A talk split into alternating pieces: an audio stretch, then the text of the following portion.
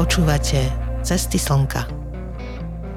Rozprávanie o hudbe a hudobníkoch a s hudobníkmi, ktorí našli prístav pre svoje diela v Slnko Rekords.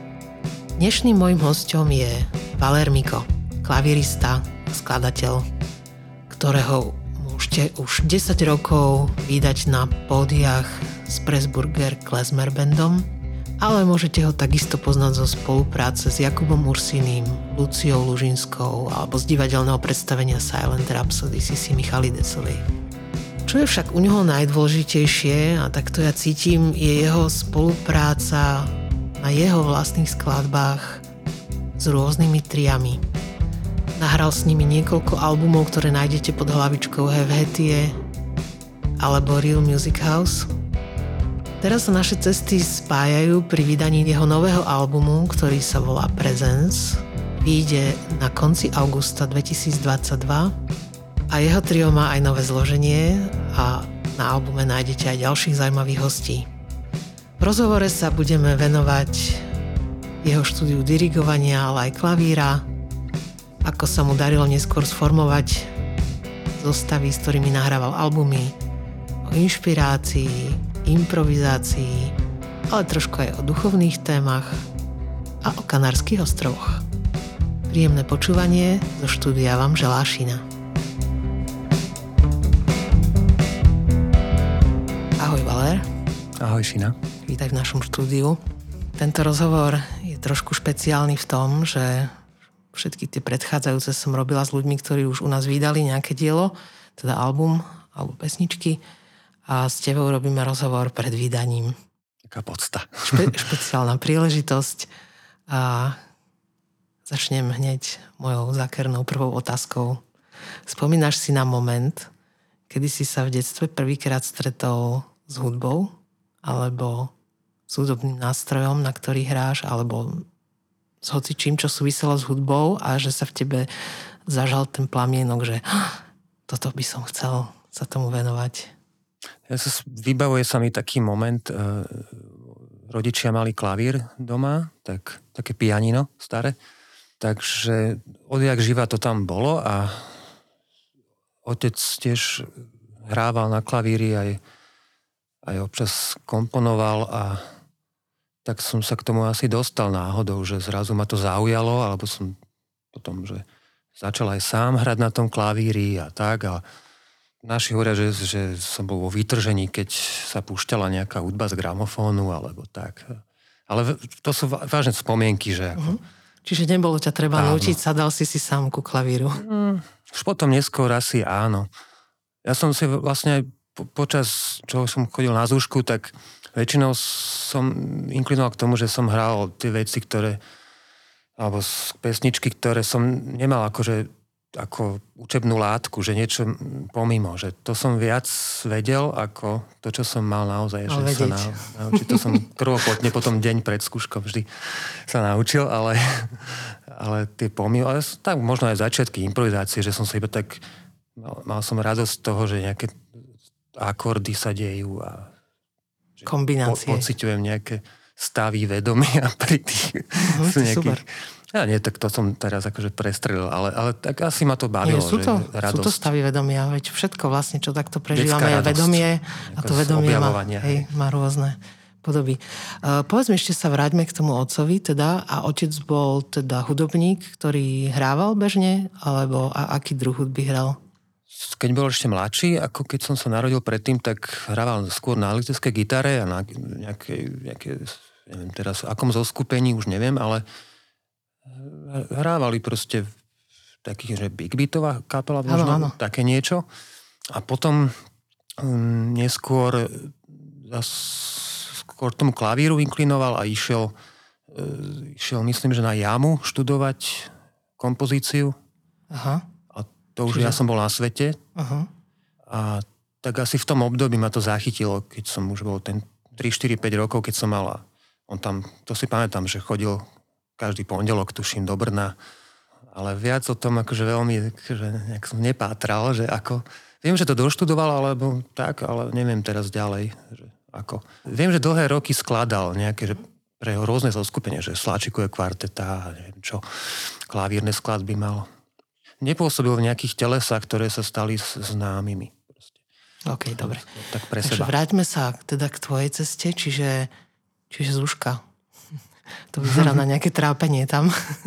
Ale nechcem sa venovať trápeniu na Zúške. Trápenie. To mali skoro všetci. Čiže si chodil na klavír od nejakých 6 rokov, alebo tak? No, od 6. Tak, no. Bolo tam aj niečo, čo ťa bavilo na tej Zúške? Však asi áno. Niektoré skladby, keď mi vybrala učiteľka, tak ma to bavilo, akože hral som to rád, ale no, čím som bol starší, tak tým viac som ako keby nemal potrebu teraz nacvičovať strašne veľa repertoáru a drviť sa to naspamäť, tie ťažké fúgy a neviem čo všetko. To bolo také, že tak iste mi to dalo niečo, ako určite, ale nemal som k tomu nejak veľmi blízko. Že by som teraz chcel cvičiť etudy a tak ďalej. No, ty si to asi potom nikto nemá tak, ale ale tak skôr tie romantické kusy ma viac brali vždy. Myslím, že tí, čo sa vlastne ďalej venujú klasickej hudbe, tak vlastne už vtedy pociťujú, že k tomu majú vzťah a že sa im to naozaj páči najviac na svete, preto to chcú robiť ďalej. Akože áno, ale akože ku klasike som mal vždy vzťah, ale tam sa to vždy rozdeľuje medzi to, čo musíš, ako kvôli technike a to si užívaš. Ja som mal rád iba to druhé. Takže no, tak to si ešte celkom dobre dopadol, že si to vlastne zvládol aj s týmto postojom. Že? A potom tvoje rozhodovanie teda ďalej, keďže vieme, že sa venuješ hudbe, bolo zrejme také, že tá hudba prerastla cez všetko ostatné. Mal si aj nejaké dilemy, že chcel si aj niečo iné robiť v živote? Ani nie, podľa mňa. Ja som nebol taký ten typ, keď som bol v puberte, že som sa extra zamýšľal nad tým, že čo budem robiť, keď budem mať 30-40 rokov. Že. Tak ale v puberte tam je základné rozhodnutie to, už na akú strednú školu ideš, čiže tam už sa to vlastne... Hej, akože to bolo jasné, že asi aj pod vplyvom otca, že som si nechal poradiť, že choď na to konzervatórium a tak som išiel a vzali ma, takže tam som akože bol a ale to bolo, keď som mal 14. No a potom v tom období som ako keby nemal teraz, že ja chcem byť koncertný virtuóz, alebo ja chcem byť, neviem, nejaký jazzový klavirista. Vôbec takéto nič. Ja som si plával životom iba tak, že zo dňa na deň. Hej. No, to je dobrý prístup. Na konzervatórium, keď si išiel, tak tam sa vlastne musíš rozhodnúť, že čo ideš študovať. Čiže ty si študoval klavír. Ja som študoval najprv dirigovanie. Dirigovanie. A potom až klavír, no. Aha, a jak si prišiel na to dirigovanie?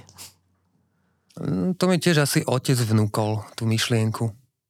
Neviem už prečo. Menej cvičenia. Možno, neviem. No, možno cítili, že nie som ten veľký pracant a že tam je asi veľký pretlak na to, že klaviristi je veľa a dirigenti sú iba dvaja v ročníku. Takže som sa tam poľahky dostal, v podstate s dobrým sluchom a nejakým rytmom základným a tam vzali proste. Že, samozrejme, že bolo treba zahrať aj na klavíri, ako obstojne, a to je dirigovanie. Ale asi to boli ľahšie príjmačky, ako keby som sa hlásil na klavír určite. Uh-huh. No a ty si to dirigovanie potom celý čas študoval na tom konzervatóriu? Čiže vieš dirigovať, hej? Absolventský koncert, všetko. Dvořáková 8. symfónia. A potom si to robil niekedy?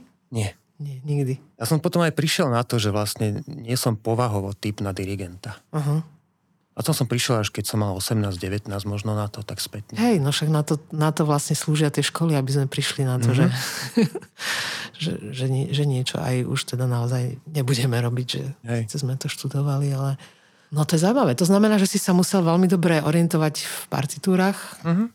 To ma veľmi bavilo. A to ťa bavilo. Spoznal som strašne veľa tých symfonických diel a tak všetko z klasiky. Hej, a nemal si pritom napríklad niekedy chuť, keď si to videl, tie diela takto pozapisované, venovať sa tomu komponovaniu napríklad po vzore otca? Tak prvý taký pokus o kompozíciu, o nejaký album možno. To bolo okolo roku 2000, to už som bol na VŠMU. No ale samozrejme to neviedlo k tomu, že som to chcel vydať, alebo tak, ešte som s tým nebol úplne spokojný, lebo to bola taká domáca práca, ako keby, že Mal som nejaké 3-4 pesničky napríklad. Časom, som si tak ponahrával, ucelil, akože som to dokončil a potom som si povedal, že však má to nejaký vývoj a že skúsim to ešte ako keby uceliť do nejakého albumu, že možno ešte zo pár v podobnom duchu veci zložiť a akože ako koncepciu, aby to mal ucelenú. Tak som to urobil, potom som to nazval, že projekt Karma sa to volalo vtedy. Ty máš celkovo také názvy, k tomu sa ešte vrátime. Ale proste veľmi, ani som to nikomu nejak veľmi nepúšťal, to bolo také, že pre seba som si spravil. A to bol čisto klavírny kus? Čisto klavírny, no. Ja som skôr myslela tou otázkou, že či ťa nelákalo vlastne to, že kombinovať v tej hudbe veľa ďalších nástrojov, tak akože písať pre väčšie zoskupenia alebo pre orchestra, alebo tak nie. Tam ťa to nelákalo. No dobre. A teda pokračoval si, ale teda študoval si, hlavný tvoj predmet bolo dirigovanie a zároveň si mal ten klavír, hej? Áno, ja som to potom, myslím, že od 3. ročníka som nastúpil do 1. na klavír, takže to o 2 roky to bolo posunuté. Keď som končil 6. ročník dirigovanie, tak som maturoval z klavíra. Okay. Dobre, a ako to teda pokračovalo s tým klavírom a s tebou, že ten váš vzťah, lebo tam zrejme na tom konzervatóriu ešte viac je toho, ako keby, teda ja neviem, ja som tam nebola, ale predstavujem si, že toho, čo musíš zahrať ako povinné, tam je ešte viac ako na tej zúške, lebo tá zúška predsa len je taká voľnočasová aktivita, kdežto toto je už povinné štúdium. Áno, zlepšilo sa to? Áno, ja som mal možno paradoxne opačne trošku, lebo kvôli pani profesorke, ktorá bola taká benevolentnejšia ku mne, ja neviem už z akých dôvodov, asi si ma obľúbila, ale nevyžadovala podľa mňa s odstupom podľa mňa toľko, čo možno iné učiteľky od iných žiakov, toľko tých všetkých povinných presne skladieb. Akože prednesy sme hrali vždy toľko, jak treba, ale možno... Ja neviem teraz, fakt typujem, ale práve na tej zúške tam som mal tiež veľmi milú pani učiteľku, ale ona bola riaditeľka a ona asi to nemohla tak nejak veľmi byť benevolentná. Ale oni sú tí učitelia veľmi rôznorodí. U nás na zúške som mala tiež veľmi pani ostrú učiteľku, ktorá vyžadovala všetko, proste stupnice, bacha, fugy, blablabla, celý ten... Ale potom ona raz bola chorá a bola som u iného učiteľa a ten zďaleka nemal ten program takýto prudký. Takže som si hovorila, že... Asi je to individuálne, hej. Dostala som... A tak dalo sa to prežiť na tom konzervatóriu, akože dalo sa to. Dobre, a na konzervatóriu teda, to boli ktoré roky teraz, aby som si to nejako... Keď som začal študovať klavír, to bolo 94, tuším. A v tom čase vlastne už si hrával niekde? Nie.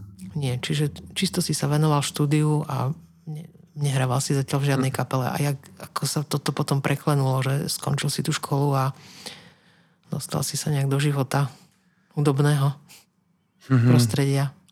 Asi prvý taký impuls mi dal Peter Koreň, ktorý ma zavolal do svojej skupiny, tedy sa to volalo, že Kákom, tuším, Kákom sa to volalo, potom sa to ešte volalo, teraz to volá Koreňová zelenina, ako kvázi pokračovanie toho. To bolo v podstate blues rock, sa to dá nazvať, s takými prvkami, neviem, viacerých žánrov. A to bol taký nový svet pre mňa. Začal som aj počúvať trošku iné žánre vtedy, aj ten blues hlavne. Art rock už v tom období ma začal baviť a tak. To bolo možno aj taká reakcia na to, že som bol presítený tou klasikou, že 6 rokov počúval iba klasiku. Hej, a na tom, na tom konzervatóriu ste sa vlastne jazzom nezaoberali nejako, len klasikou. Nikto o tom ani nechýroval. Ja som sa akorát minul s Oscarom Rožom. On, tuším, končil tedy, keď ja som robil príjmačky, alebo ešte, neviem už teraz. Akurát, že už som ja tam bol a on tam už nebol. Alebo také niečo. Ale raz som ho tam videl, keď som, tuším, a práve bol na príjmačkách tedy, že on tam vchádza do nejaké dirigentské triedy proste. On vlastne tiež študoval dirigovanie. No, áno, pána Bíleka. Dobre, môžeme sa vrátiť k tomu bodu zase, že skončíš konzervatórium, si presítený klasikou a hľadaš, čo by ťa bavilo hrať. Áno. No, tak... Stretneš Petra Koreňa. Oznamuješ sa z blues. To boli možno rok, dva roky to trvalo možno a tam som sa pozoznamoval s pár ľuďmi okolo z tej branže. Tiež som si asi aj hľadal, akože napočúval som si veľa vecí od Led Zeppelin, od všetko, možno tieto staré kapely, čo ma vlastne vôbec ani neštrajchlo dovtedy, akože veľmi, iba Beatles som poznal a možno pár takých vychytených skladieb od niektorých, také hity, ale fakt som bol úplne, že iba v klasike. No a potom som to dohnal za ďalších pár rokov a som sa pokúšal samozrejme hrať v tom štýle a tak. Prvý synťak som si kúpil a tak. A možno ďalšie také markantné obdobie, že sa niečo zase udialo, nejaký skokový moment, že bolo v roku 2003-2004 to mohlo byť. Neviem už ani ako som dostal to pozvanie, že cez koho. Neviem, či si pamätáš na také, že Orchester Andante, poznáte to? Nie? Hej, poznám názov, ale tam rozmýšľam, že... Hlavná spevačka Andrea Zimanyová. Áno. A umelecký vedúci Jaroslav Žigo. Starší. Áno, čiže to je vlastne táto škola jeho. Áno. A tam v tom orchestri som, sme nacvičovali nejaký program na celé turné, okolo francúzska pieseň sa diala všetko paralelne. Tak to bol taký rok, dva, tiež 2 roky asi to celé trvalo, kým sa to uzavrelo. A tam som zase do šanzónu, do popových balád, orchestrálne aranže, všetko sa tam zase začalo takto rozvíjať, akože ďalšie žánre na seba nabalovať. A tak som sa tiež v tomto nejak keby prejavil, snažil sa teda nejak uspieť v nejakom zmysle, aby ma tam nechali. Ale... Tiež to bola taká medzistanica vlastne, že potom som zistil, že už sa to vyčerpáva, že ten môj entuziasmus voči tomuto niečomu, že už to chcem ísť ďalej. A potom práve prišiel ten ďalší asi moment, keď som naďabil na nejakého jazzmana. Teraz už neviem, či to bolo Pat Metheny možno, asi on bol jeden z tých prvých, čo ma takže uchvátil ako jazzman. No a potom plejáda ďalších samozrejme. Bolo to pre teba ako človeka, ktorý študoval tú klasiku, zrazu sa tak preklopiť do toho jazzu a do úplne iného vlastne sveta, akým sa tá hudba skladá, vyvíja, všetko bolo to pre teba, no nechcem povedať ťažké asi nie, ale bol to tak veľký rozdiel? Alebo udialo sa tam u teba úplne taká nejaká transformácia do toho jazzu, že zrazu si tú hudbu začal vnímať úplne ináč v tých, ako keby z pohľadu toho jazzu, a tú klasiku už si úplne zabudol, alebo sa ti tie veci nejako prelínajú? Prelínajú a asi najviac, čo ma zaujalo na tom jazze, bola tá možnosť tej improvizácie, tam toho priestoru v tých skladbách. Tá voľnosť. Najprv som nechápal, že ako sú schopní tí ľudia to robiť, že v tých všetkých kritériách, akože v tom tempe, v tých harmonických, komplikovaných, neviem, všetky tie veci naraz, ako keby, že jak to zvládaš, proste, jak sa to dá zvládnuť v podstate, robiť v tom rýchlom čase. No a tak pomaličky sa aj počúvaš už naozajstných jazzmenov, komunikuješ s nimi, skúšaš to a takýmto spôsobom sa to nejak u mňa začalo diať. Však to nebolo zo dňa na deň, samozrejme, však to trvalo pár rokov. To bola vlastne moja otázka, že či si tomu musel venovať nejaké zvýšené úsilie a štúdium, aj to, jak je harmonicky, proste sú tie jazzové skladby vystavané, alebo to vlastne u teba bol taký prirodzený proces, že si to vlastne začal hrať a že si vlastne vplával do toho, ako keby, alebo tam bolo nejaké obdobie, kedy si to fakt musel do seba nabrať aj takto umelo, ako keď si študoval na konzerve. Dá sa povedať, že mal som nejaké základy tej harmonie a trošku som si to aj niektoré veci akože skúšal čítať o tom, nejaké skriptá som si zohnal z jazzovej harmonie a tak, ale že by som to celé teda akože naštudoval, to sa nedá povedať. Skôr som ten typ, že napočúvať a skúšať do toho hrať.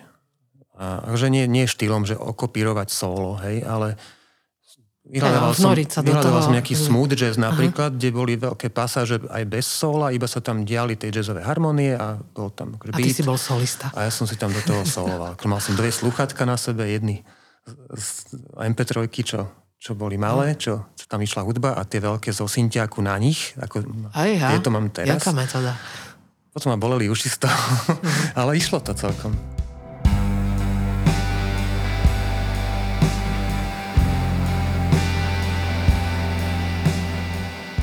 Tak poďme sa teraz povenovať tvojim jazzovým v úvodzovkách zostavám. Ty si mal niekoľko trií.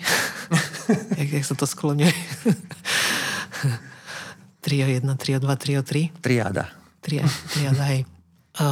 Tak povedz nám niečo o nich. Ako vzniklo prvé, druhé, tretie. A čo v nich bolo špeciálne? Alebo ako by si ich, povedzme, aj oddelil od seba, že tam sa dialo to a tu sa dialo s inými hráčmi úplne niečo iné, alebo tvoja hudba bola úplne iná, alebo... Áno, no...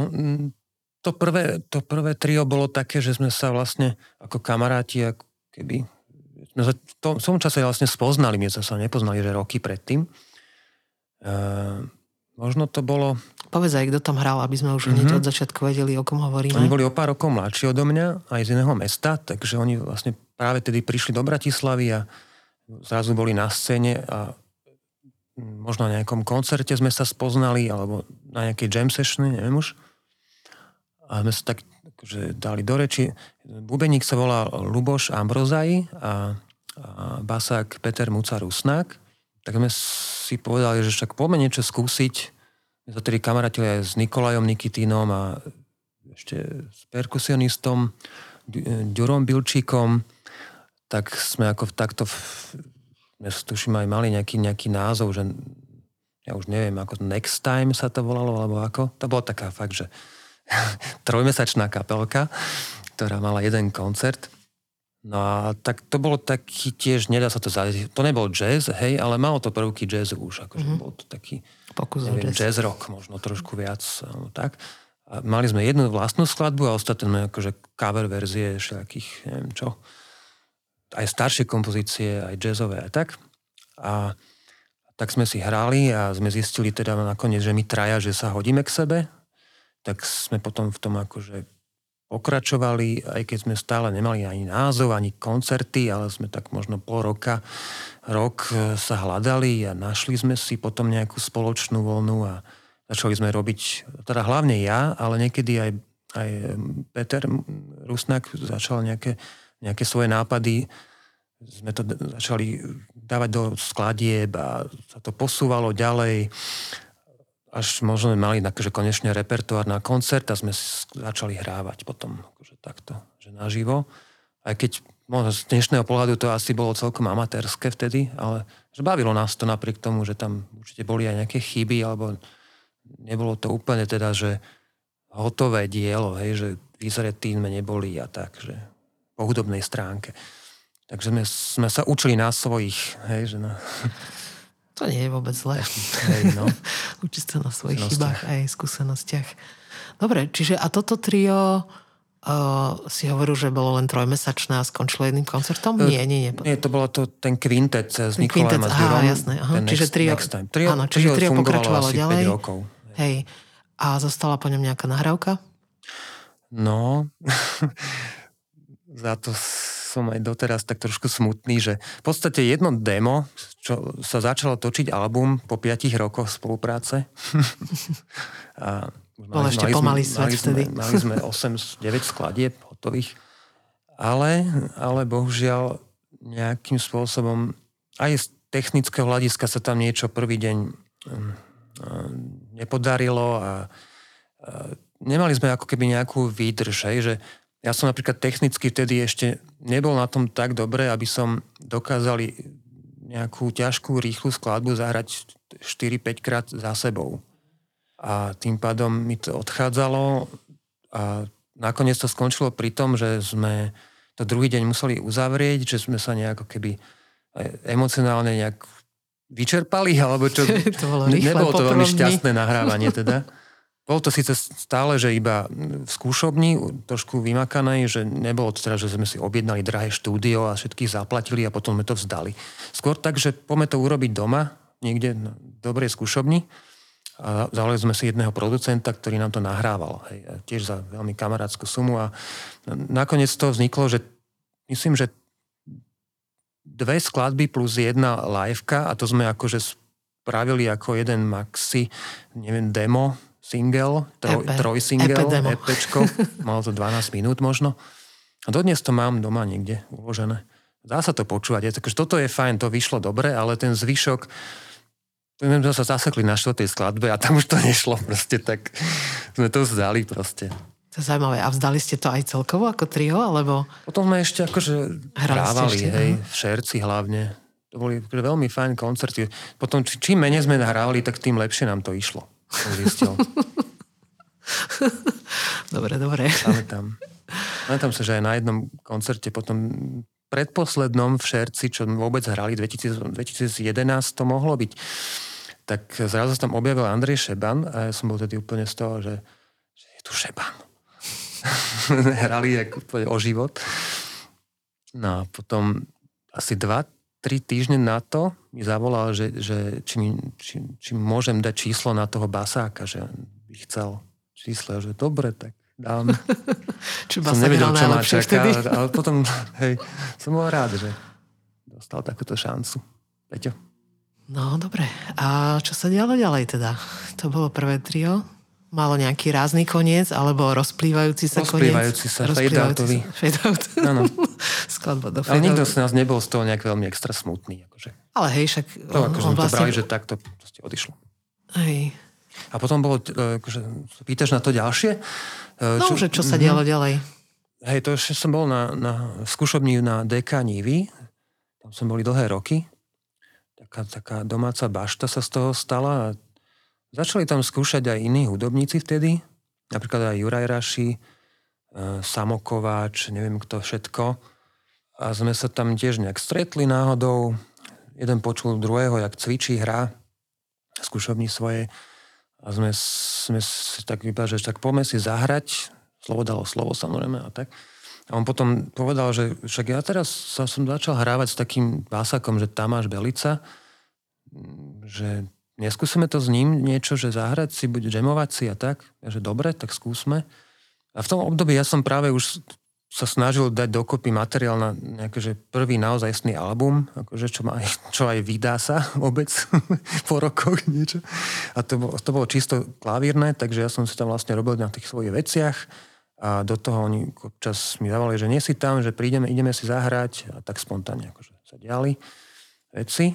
A potom sme zistili, že nás to že posúva ďalej a že nás to baví a že nikto z nás nemal tedy nejak pretlak kapiel, že by nestihal, skôr každý, že chcel niečo nové. To je ideálna situácia. No.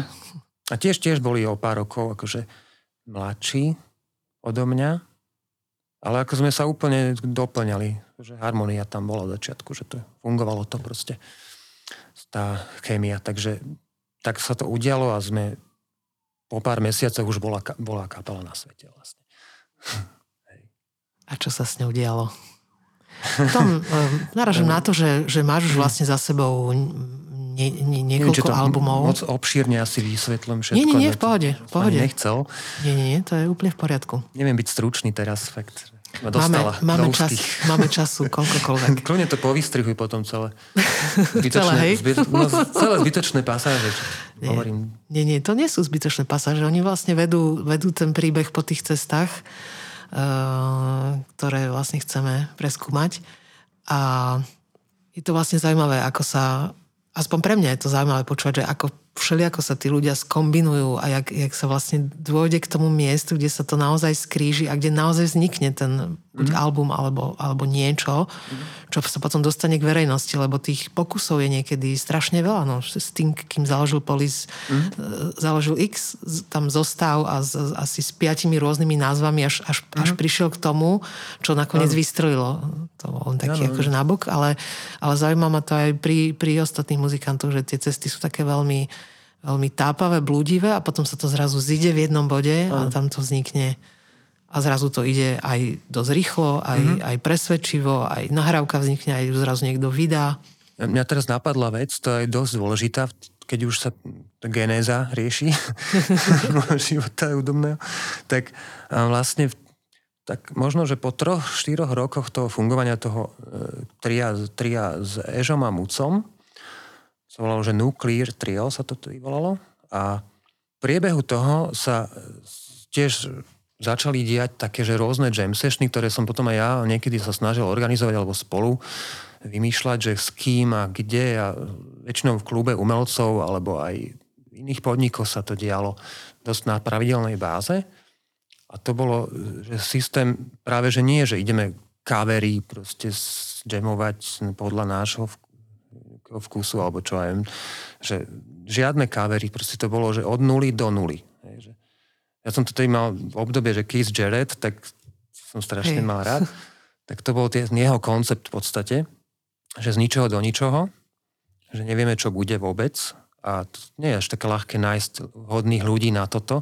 Ja som sa tiež iba učil to robiť, ale niekedy sa človek zadarí, že nájdeš tých správnych, však väčšinou bolo to aj, že grúové dosť, neboli to teraz nejaké, že free jazzové veci, ale niektorí solisti to zaviedli až do toho free jazzu možno v istých momentoch, ale viac to bolo také grúové a improvizácie na tých nejakých 4 akordoch, alebo potom sa to dialo aj, že uprostred koncertu nejaká úplná brutálna zmena, čo zase záviselo veľmi na bubeníkovi, čo veľmi, veľmi fajn dokázal tiež improvizovať alebo vycítiť, kedy treba robiť zmenu a tak. To je veľmi dôležité v tých veciach, v tých jam sessionoch. A to bolo Viktor Šrámek, ktorý teraz už nie je na Slovensku, on žije na Tajvane, ale v tých rokoch tu bol akože dosť aktívny, aj keď on je typicky predstaviteľ toho samouka, že on nikdy nechodil na nejakú školu, konzervatórium typu a tak. On sa sám akože nejakým prirodzeným talentom a chuťou napočúval si veci asi a zrazu to hralo. Také to bolo uvoľnené, nikto nehral ako on. Akože v mojich kruhoch, čo som ja poznal ľudí, že všetci boli takí, že hrám tento žáner takto, takí utriedení boli, a on bol taký, že ako vietor, že kam ho zavialo, tak tam sa rozprestrel. A čajkovali sme spolu a veľmi pekné obdobie to bolo. A sme striedali basákov a dobre to bolo, hej, že také uvoľnené. Začala to aj taká, striedali sme ženy. Obdobie jam sessionov 2-3 roky trvalo, no. A v tom období vlastne, s tým som dopoviem, že tiež, ak sa tedy pýtala, že či som začal niečo študovať si, alebo tak, že cvičiť, tak v tom období akurát, to som mohol mať tak 27-28 rokov, na vlastný popus som zistil, že vlastne nemám dostačujúcu techniku na isté veci, možno aj ten impuls, čo som dostal v tom štúdiu, čo sa to nepodarilo a tak.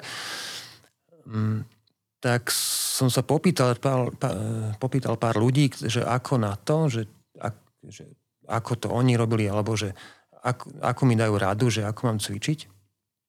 Tak som dostal od pár ľudí tú hodnú radu, podľa mňa, a som to začal akože cvičiť. Možno tiež rok, 2 to trvalo, to obdobie, že som chodil denodenne do skúšobne a že som robil tieto cvičenia.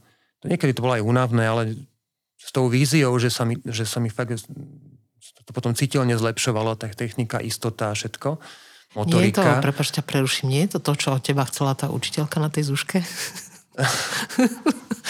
Áno, ale nemusel som sa pri tom naučiť naspamäť ťažké etudy a fúgy, takže bolo to také, že viac ako meditácia to bolo toto. Nemusel som niečo študovať, ale skôr som sa snažil byť bdelý v tom momente, že to kvázi banálne veci, keď cvičí človek takéto kvázi ľahké veci, ale keď správnym spôsobom to cvičí na klavíri, teda klavirista, tak sa to zúročí potom.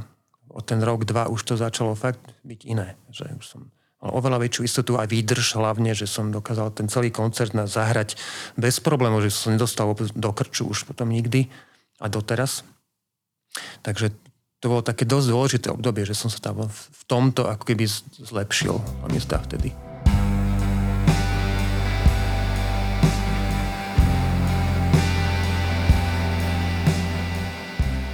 No tak poďme sa teda pozrieť teraz na tie tvoje diela, keď to tak nazvem, lebo teda potom sa ti vlastne začalo dariť nahrávať, okrem toho prvého pokusu. A mal si aj šťastie, že vyšli. A vyšli teda v rôznych zostavách a v rôznych vydavateľstvách. Keď som si to, včera som si to pozerala. Aha, tie albumy? S triom? Že ako to vlastne, taký to vlastne dosť pestré, okrem toho teda, že to ešte môžeme potom tiež povedať. Áno. Že hrávaš aj s Pressburger Klezmerbandom, čo je vlastne úplne iná vec. Ale ešte zostaňme pri tých triách a pri tých nahrávkach. To iba tak zhrniem, že ten prvý album to bolo akože trošku aj nešťastie pri výbere toho miesta, kde sa to nahráva. Alebo neviem, alebo ja som išiel tedy, že za tým, že živý klavír, krídlo a tak, že nejak som nebol teda zdatný v tom, že ako sa to zvukovo dá zvládnuť, nahrať potom. A my sme akože, aj sa to zvládlo, len nastala tam trošku taká chybička, nedôslednosť v tom, že v tej nahrávke, celý ten prvý album sa nahral v Hlohovci, Empirovom divadle a tam je veľká sála a dozvuky, všetko a keď už sa to začalo mixovať, tak sme zistili, že je tam príliš veľa toho klavíra nalezeného v bicích a opačne. Všetko sa nahrávalo vlastne aj basa, hej, že všetko sa nahrávalo. A to sa nahrávalo na pódiu alebo dole v sále? Na pódiu, hej. No. Takže nedalo sa to veľmi dobre nejako zmixovať. Proste sme to pol roka mixovali a stále neboli spokojní a škoda, no, lebo mohlo to byť zvukovo teda lepšie. A to už bol teda album tvojich kompozícií celý? Áno. Uh-huh. To bolo čisto, hej, to boli moje. To vyšlo v 2016, tuším, Hevhetia. A potom ten druhý vznikol na impuls taký, že sme potom hrali na tej súťaži Borisa Čelára, čo bol Jazz Startup. A tam sme ako víťazi dostali možnosť 2 dní nahrávať pána Tekelyho v Trnave, v tom štúdiu.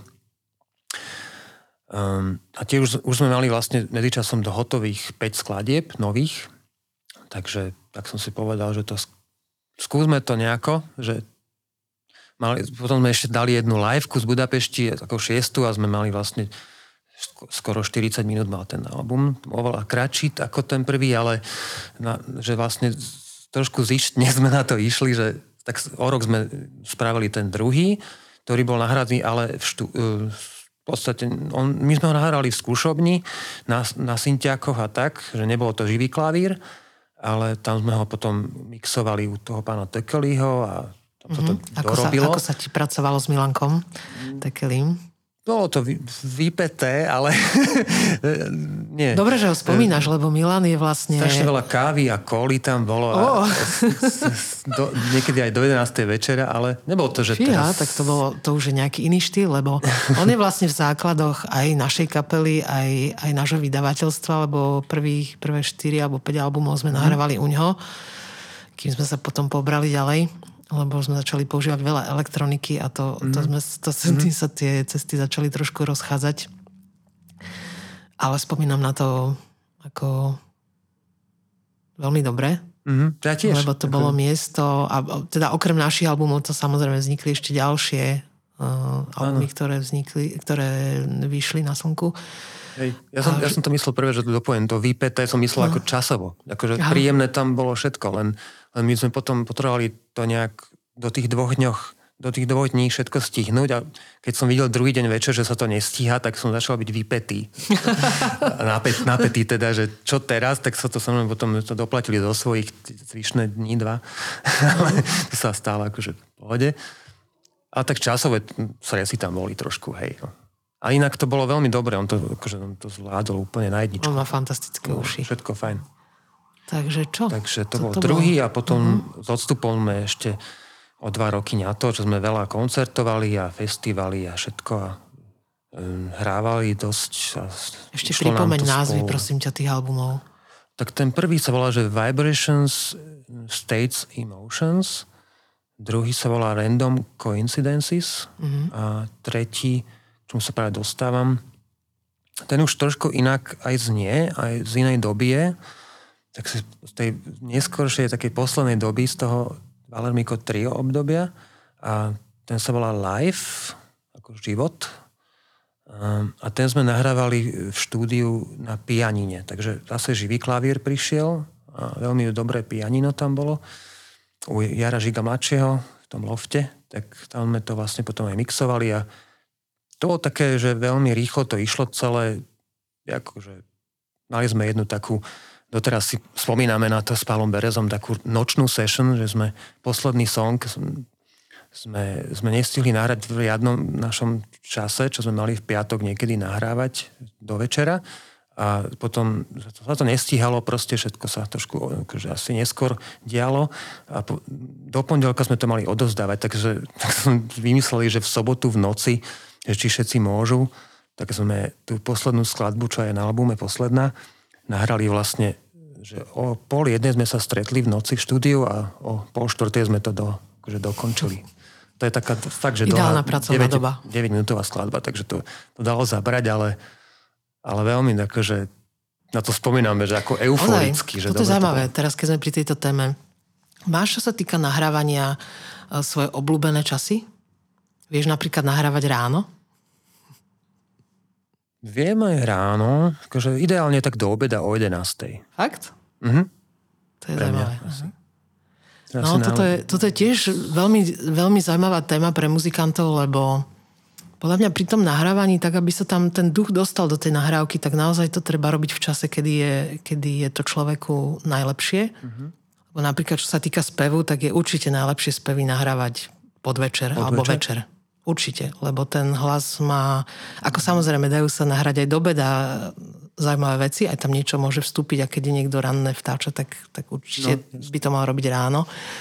Ale celkovo aj sme s Danom veľa o tom čítali aj od rôznych producentov, tak všetci hovoria, že čo sa týka spevu, tak ten čas je lepší, lebo tie hlasivky sa celkovo cez ten deň aj tým rozprávaním sa zohrejú, aj všetko sa... No a potom samozrejme sú tam ešte iné veci rôzne, ale sú muzikanti, ktorí by do obeda napríklad nikdy nič nenahrali, lebo proste noc je ich čas. Chápem, teraz keď hovoríš o tomto špeciálnom nahrávaní, že v noci, tak ono má, v máloktorom štúdiu sa dá nahrávať takto, že v noci. Hej, takže človek ani nemusí prísť na to, že vlastne noc je jeho čas. No, áno, vlastne. Takže vy ste na čo prišli. Ten režisér, čo to tam nahráva, nie každý je ochotný prísť o jednej noci. No veď to. Takže niekto môže, tým som chcela vlastne povedať, že niekto môže ten svoj najlepší čas, ktorý povedzme v noci na všetkých nahrávkach ako keby skipnúť. Že sa vlastne nedozvie, že by najlepšie nahrávky urobil v noci. No hej. Ho sa do štúdia v tom čase nedostalo. Ak experimentuje raz, aspoň aby sa to dozvedel. Dobre. Je to také živelnejšie tá jedna nahrávka, ale že by podstatne bola iná, sa nedá povedať. Akože. Dobre, a teraz sa už vlastne približujeme k tvojmu novému albumu. Takže tam sa zmenila úplne zostava. Povedz nám, že ako k tomu vlastne prišlo. Áno, tak hej, v tom období, keď sa akože dial ten album live a možno rok predtým ma oslovil Boris Čelár, tuším, že či... Nechcem s nimi akože zahrať nejaký event s Luciou Lužinskou a s bandom. Tak sme spolu tedy začali potom aj pravidelnejšie už spolupracovať. No a tam sa tiež striedali bubeníci a basáci, v tom Quintessence sa to volalo. No a taký najstabilnejší tam bol asi Igor Ajgisabo a teraz neviem, myslím, že aj Michal Šelep a však to tam hral, neviem, takí ľudia, basáci, teraz ma nenapadne. No a takže sme sa stretali na týchto akciách, sme spolu hrávali s iGym a jedného dňa mi, akože vlastne to bol jeho impuls, že on má nejaké svoje pesničky, nejaké kompozície, alebo tak to nazval, s ktorým nevie, že čo ďalej, ale chcel by s nimi niečo robiť, variť a tak.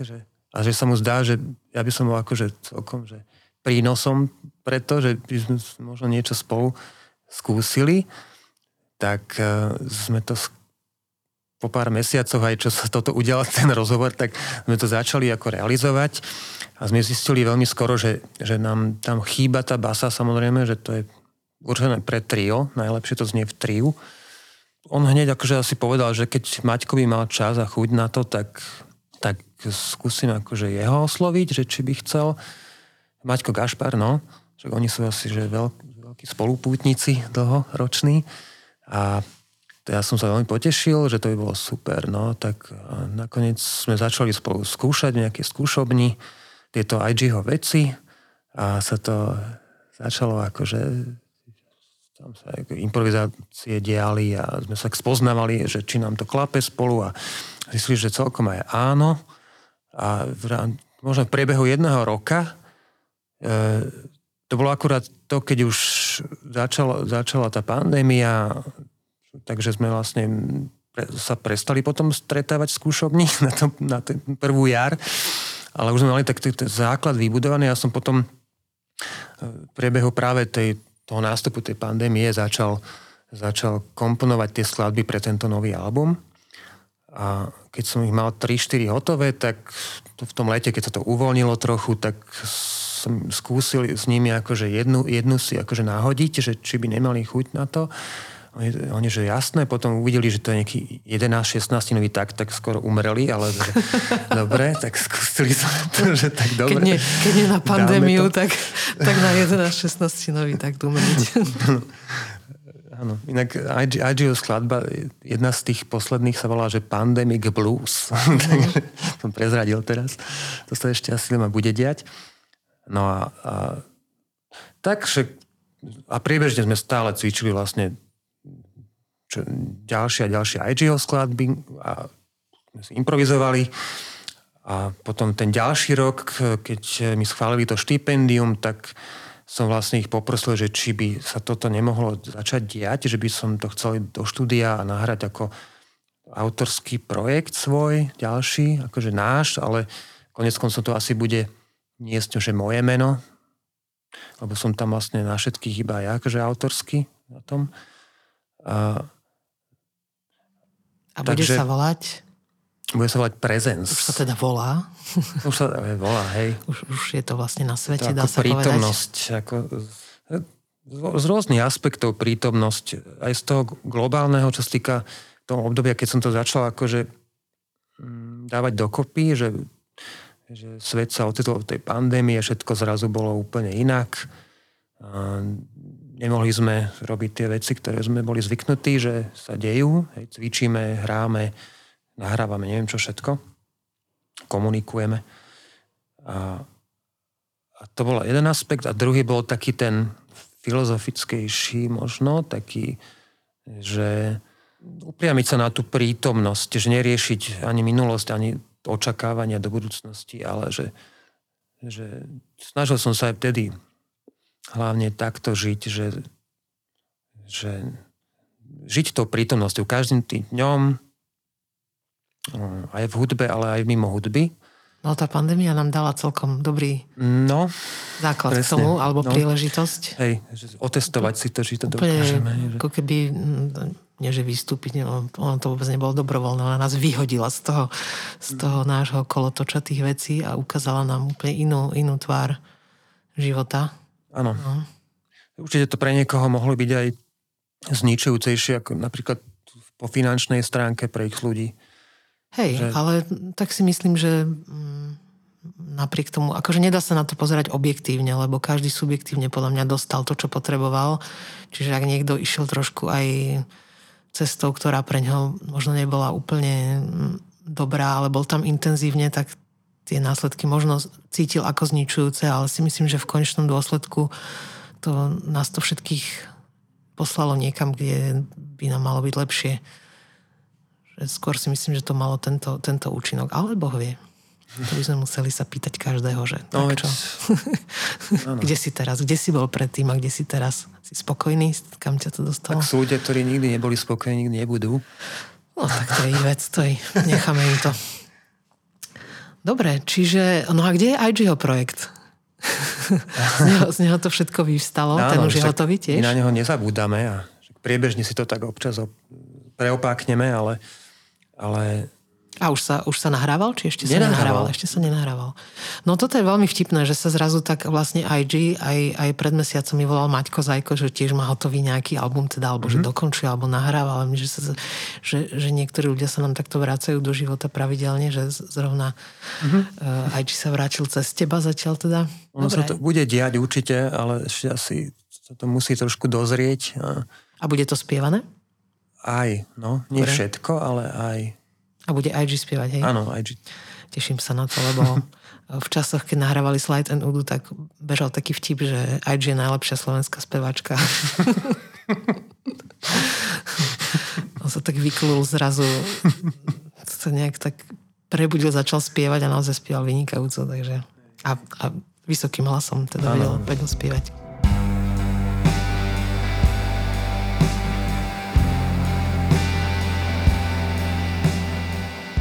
Ty si vlastne Bratislavčan. No. A si tu vlastne tak celkom zakotvený v tej Bratislave. Hýbeš sa aj niekde inde, okrem koncertov teda? Alebo si máš zapustené pevne korene? Mal som jedno obdobie, že som bol 3 mesiace na Kanárskych ostrovoch. Tak free život. Mm-hmm. Bez toho, aby som vedel, že sa vôbec vrátim alebo nevrátim. Je tam hudba na Kanárskych ostrovoch? No, ja som tam hrával, no. Hoteloch. Ale tak to bolo tiež iba potom, ako keby, že už som nemal peniaze zrazu, čo som mal našetrené, tak som minulý. A chcel som tam ešte ostať, lebo už začala jar a teplo a všetko, tak som cez nejakých tiež známych trošku zo Slovenska, akurát tam jeden končil gitarista v nejakých hoteloch, čo tam hrával každý útorky a štvrtky, tak som sa s ním spojil nejak telefonicky, bo on mi nejako napísal, že či náhodou, že ani nevedel, že som tam. Ja neviem už, ako to bolo proste. A cez jedného človeka to bolo sprostredkované, že ten vedel, že som tam, hej, a tak, že takto náhodou, že či nechcem to zobrať za neho, že od nejakého, neviem, marca, že tam vlastne končí a oni chcú náhradu za neho a ja som tam od začiatku februára, tak po mesiaci som si povedal, že dobre, ale že nemám synťák, ale skúsim to nejak.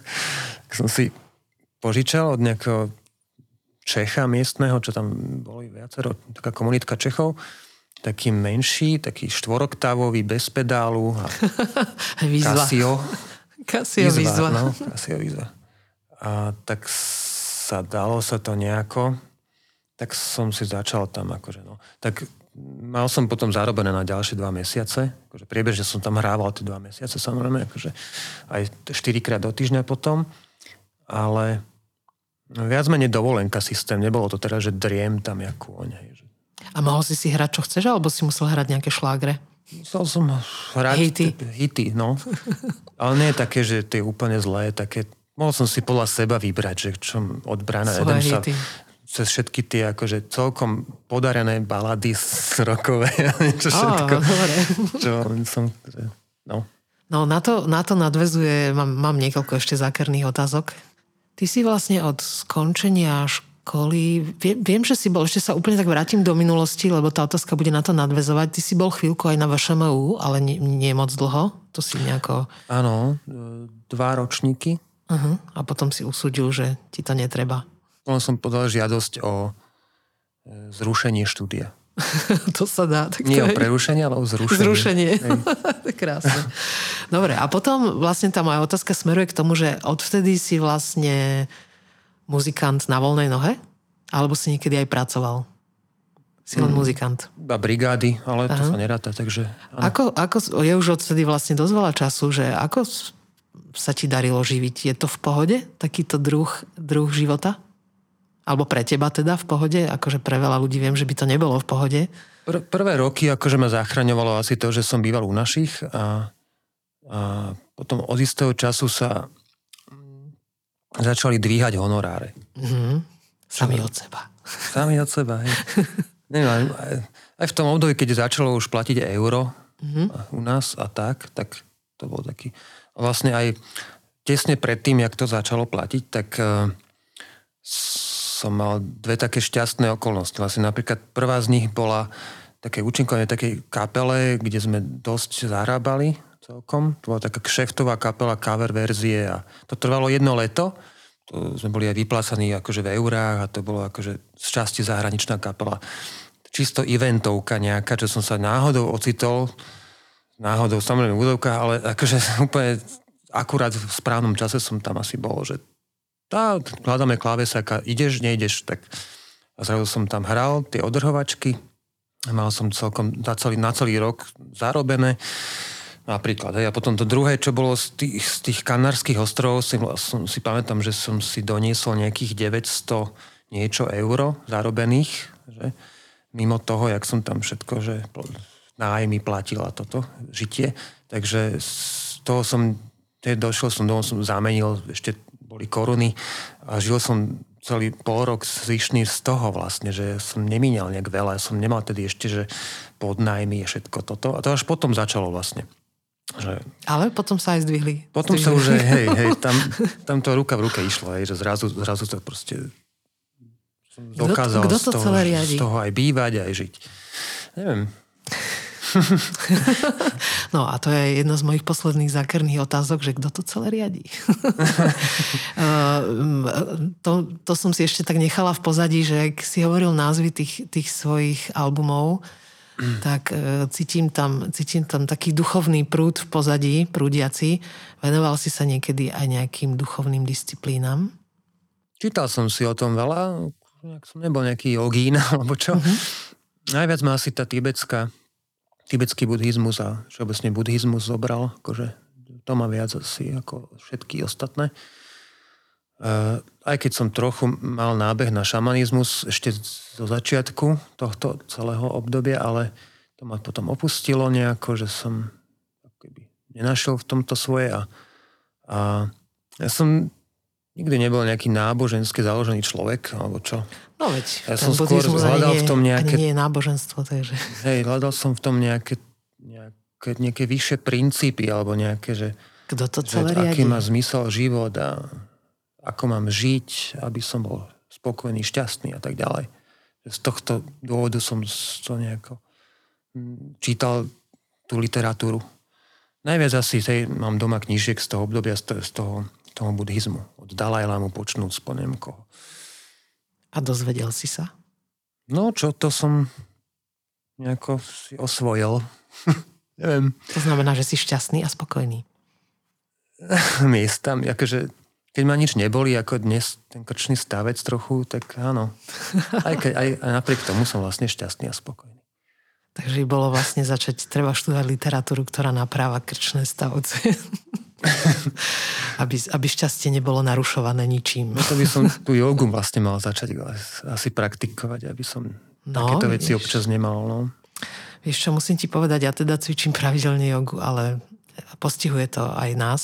Akože je to samozrejme jednoduchšie sa z toho dostať a nepretrváva to dlho, ale tieto záseky spôsobujú nejaké vzorce správania, ktoré máme všetci.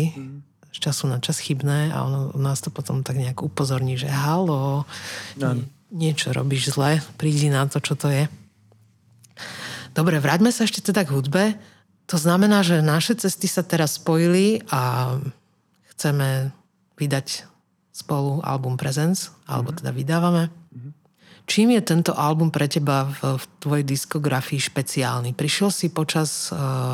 toho komponovania, alebo toho nahrávania, alebo tak na nejaký nový spôsob, alebo niečo sa ti tam zlialo, alebo udialo sa niečo mimoriadne, alebo je to len jeden v rade, alebo pýtam sa teraz takých veľa podporných otázok, či sa v tvojom spôsobe kompozície, teraz možno to nezáleží na tom, alebo nie je to závislé zrovna na tomto albume, ale v tom čase, či sa udialo niečo, že si teraz istejší, alebo vieš ako na to niečo z tohto druhu odpovedí.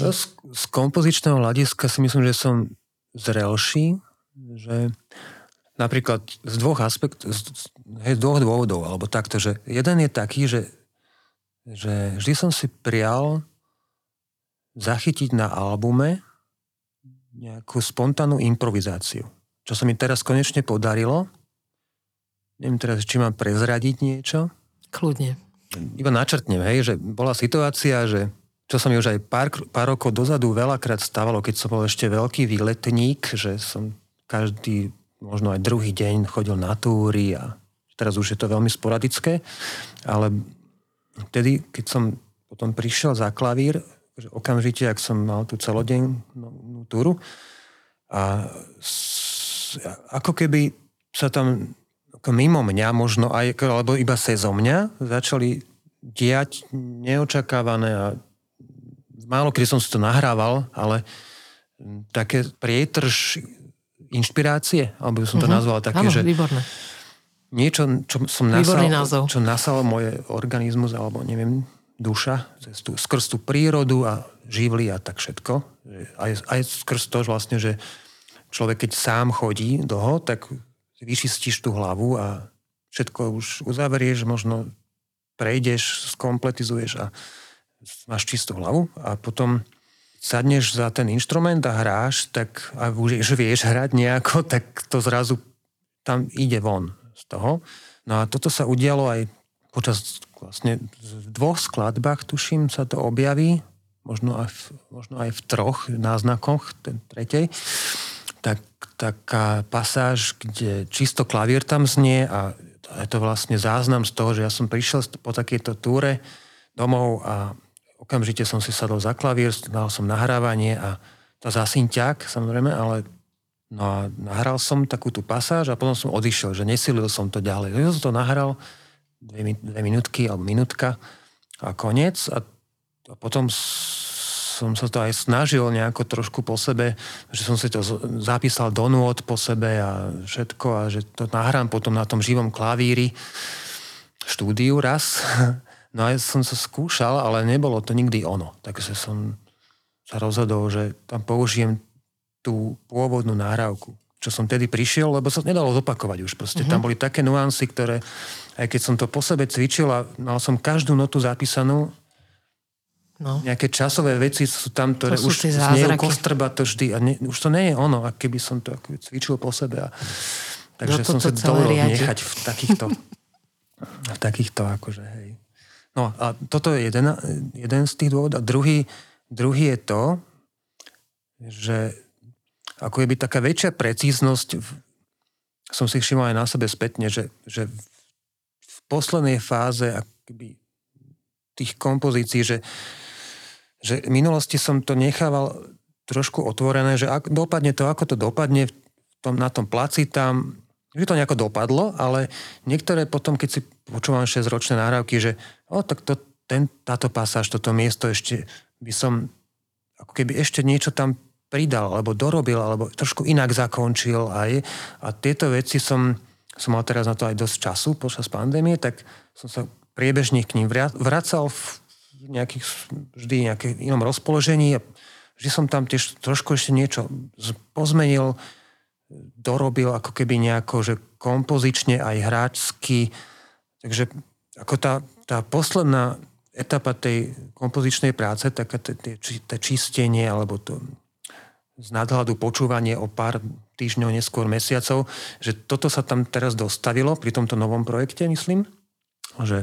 Takže mám taký, že lepší pocit, ako keby je to fakt dorobené, že je to taká satisfakcia, že teraz už je to aj nahraté, nie iba znotované a dorobené, ale že vlastne je to také, že ucelené, také poctivé, akože správené. Dokonalé dielo. A tretí aspekt je to, že úžasní hudobníci, ktorí na tom akože spolupracujú a hrajú, s ktorými si veľmi rozumiem a majú oveľa akože, aj väčšie skúsenosti ako ja, určite v hudbe a dvihli to tiež nejakým svojím spôsobom, nejakým svojím vkladom niekam ešte viac, takže ďalej, alebo vyššie, alebo tak sa mi zdá, že to... Je to vynikajúce. Je to také. Počúvala som a musím povedať teda, že odporúčam všetkým sa do toho ponoriť. Všetko to, o čom sme hovorili, tam je. Nič nebolo prehnané. Myslím, že týmto môžeme vlastne ukončiť náš rozhovor. Je ešte niečo, čo sme nepovedali, čo ti napadá?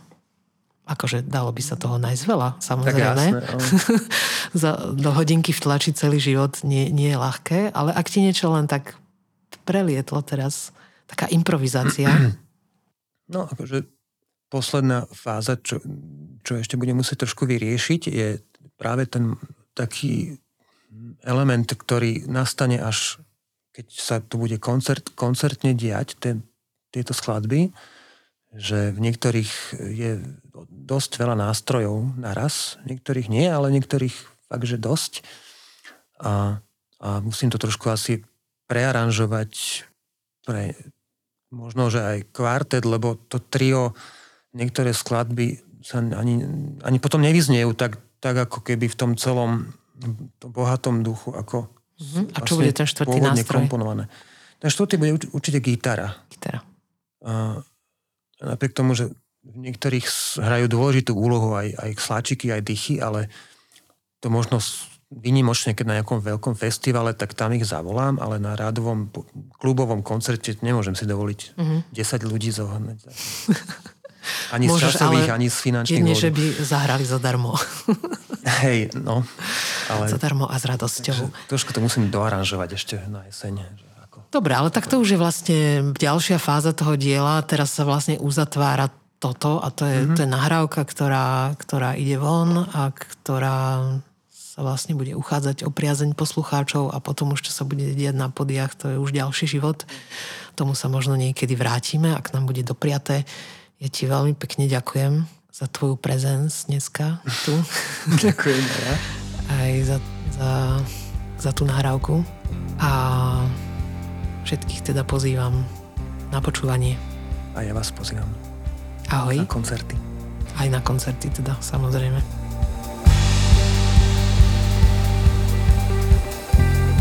Vysielanie podcastu Cesty slnka z verejných zdrojov podporili Bratislavský kraj, Nadácia mesta Bratislavy a Fond na podporu umenia.